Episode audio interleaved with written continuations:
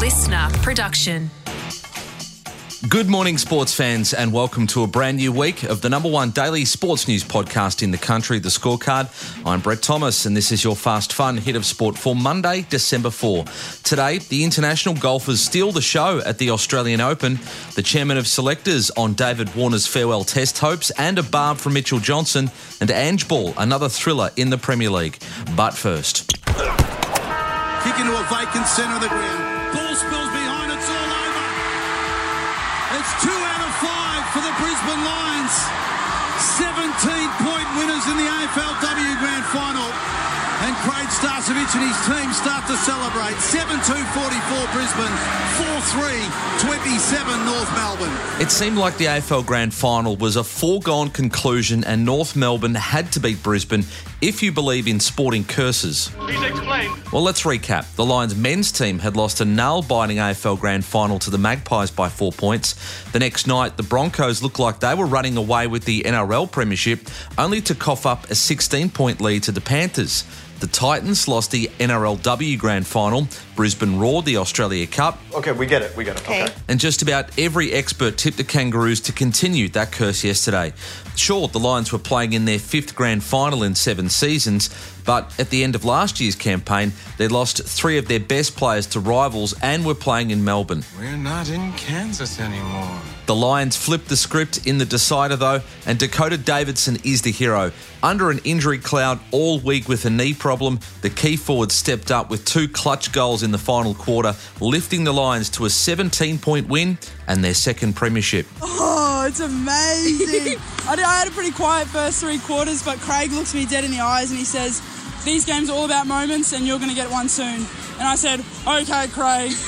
and then, bang, that happens, and I'm like, Oh, mate, like it's unreal, isn't it? So I took my moment and, uh, and look what happened. I had been preparing to put together a podcast this morning going through the best sporting siblings in sporting history Reggie and Cheryl Miller in basketball, Wayne and Cara Black. Who the hell is that? You know, the Zimbabwean tennis brother and sister. Well, during the final round of the Australian Open, with men and women playing at the same time, Min Woo Lee and Minjee Lee both had a shot of winning, a dream result for the tournament. Min Woo has a claim as the hottest golfer in the country after his win at the Australian PGA Championships last week in Brisbane, but he may not even be the best in his household. Minjee was fresh off claiming a record third Greg Norman medal as the best golfer in the country for the year. She roared home yesterday from seven shots off the lead. She put huge pressure on South African Ashley Buhai, who eventually held her nerve to hole a three foot par putt and beat Lee by one stroke. It is back to back for Ashley Buhai. For the second straight year, she takes the Patricia Bridges Bowl and is the ISPS Handa Australian Open champion.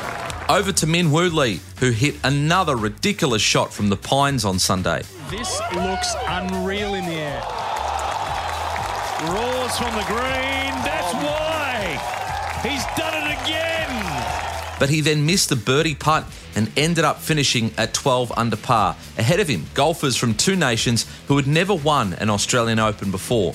LIV golfer and Chilean Joaquin Niemann outlasted Japan's Rikuya Hoshino in two playoff holes, eagling the second. Joaquin Niemann is the ISPS Handa Australian Open champion. He makes eagle at the second playoff hole.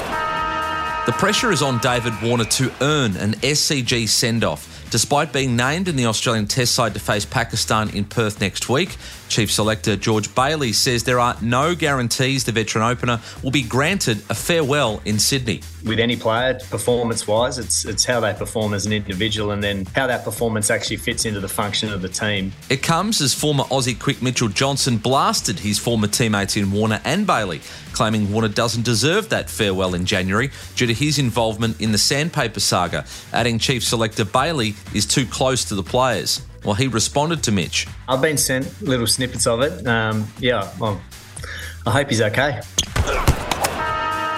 Kulusevski! It's another equaliser! 20 seconds to go of normal time. The belief of this Tottenham team is to be admired. They never ex- accept the defeat. They always battle on. Some near misses for Ange Postecoglou's Tottenham recently, so it's only fitting they got out of jail against Man City this morning. Twice coming from a goal down, the equaliser in a 3 all epic came in the 90th minute. Ange promised he would not steer off course from his relentless attacking football of Ange ball, despite an injury list growing by the day. And he was rewarded against the EPL champions. It's just about continually trying to give them that belief that, that that's the way forward. And like I said, it's easy for me. I'm on the touch line, and you know things look a lot simpler. But when you're out there and you have to do it. Um, especially against such a, a great football team, it's it's not easy. So you know, my job is just keep trying to encourage the guys that you know they are capable of doing it, and, and this is the road we need to go. And that's a busy day for sport. That is your fast fun. Hit of sport, hit subscribe so you don't miss the ep each morning. Catch it tomorrow on the scorecard. Listener.